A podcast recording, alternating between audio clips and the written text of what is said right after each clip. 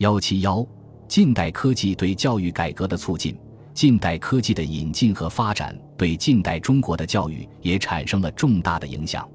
它既改变了近代中国教育的内容，又促进了近代教育制度的确立。随着洋务运动的开展，近代企业和新式军队的出现，近代科学的成果不断在这些部门中加以运用，这样对具有近代科学知识和掌握专门技术的人才的需求越来越强烈。如何适应近代科学发展？建立培养社会所需要人才的教育机构和体制，成为当时一些人议论的中心。为了缓解人才供应的严重不足，洋务派除了向国外派出留学生学习军事、造船、工程等专业知识以外，还在国内兴办了一些洋务学堂，如京师同文馆、上海广方言馆、福州船政学堂、北洋武备学堂等等，培养洋务活动所急需的专门人才。虽然这些学校还带有浓厚的封建性，不能称为完全意义上的近代学校，但是已经冲破了两千多年来传统的经学教育制度，传播了近代的自然科学、工艺学和农艺学，培养了中国第一代新式知识分子、技术人员和熟练工人，为清末近代新教育制度，特别是实业教育和师范教育系统的建立奠定了基础。近代科学的发展。对专业人员的大量需求，而旧的科举制度造就的却是大量的无用之人，无法满足社会对各种专业人才的需要，使人们对旧的科举制度的种种弊端认识更加深刻。深通洋务的李鸿章就痛感科举制度弊病太深，无法培养适应兴办洋务新政需要的人才，他多次上奏抨击科举弊病，主张于科举考试稍加变通。另开洋务一科，以造就通晓西医的人才。从十九世纪六十年代起，一些进步人士把研习西方科学技术知识和改革科举制度，乃至整个传统教育联系起来，西学开始向科举渗透。虽然他们并不主张废除科举，只是希望在科举当中增加某些自然科学的科目，但是这种变通将科学引入了科举，加速了科举制度的衰落。一八八七年，清政府允许各省建生报考算学。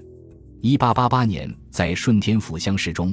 总理衙门将各省送到的建生及同文馆学生三十二名，是以算学题目取中举人一名。自然科学与传统四书五经统考，这是近代中国科举考试史上的第一次，也是封建传统教育变化的一个开端。但是考试科目仍然有四书五经，新人才的选拔还是受到很大限制。此后不断出现要求破格录用一些科举考试成绩不佳而自然科学造诣较深的人物的现象，反映了自然科学在社会上得到一定的重视。到了甲午战争以后，这种对近代科学的呼唤，对腐朽科举制的谴责，达到十分强烈的程度。甲午战争中。中国败于区区岛国日本，天下恶矣。群起而求其所以然之故，乃恍然于前此教育之无当，而即使于数百千年通用取士之精义。庚子事变以后，开始者恒言：取科举，停资格，废八股，斩屯尾，复天祖，主满人，铺专制，整军备，则中国必强。同时，在晚清末期，由于近代工商业的进一步发展。各种要求具有近代科学知识与技能的高级人才的部门职位大量出现，人们通过近代教育并掌握科学技术，同样也可以获得较好的工作以及较高的社会地位。科举制的威信在人们心中一落千丈。在诸多因素的共同作用下，清政府被迫于1905年废除科举。近代自然科学知识的发展传播，客观上为中国造就了一批新型的知识分子。对中国社会的发展变化产生了积极推动作用。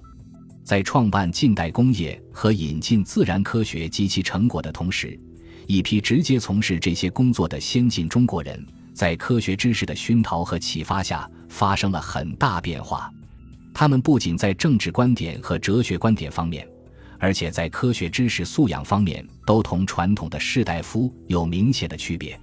徐寿掌握了唯物自然观和科学的治学方法，一生无谈星命风水、无谈乌系称为其见诸形式也。婚嫁丧葬盖不用阴阳择日之法，四世祭祖专奉祖先而不祭外神。治丧不用僧道经教以及乐工鼓吹，迎葬不用堪舆加言，居衡与人谈议。所有五行生克之说，理气肤浅之言，绝口不道。总以实事实证引进后学。严复通过在英国留学，系统的学习了西方近代自然科学和哲学知识，不仅自己的思想产生深刻变化，而且还第一次完整的将西方哲学和科学方法介绍到中国，使中国人对西学的认识大大提高了。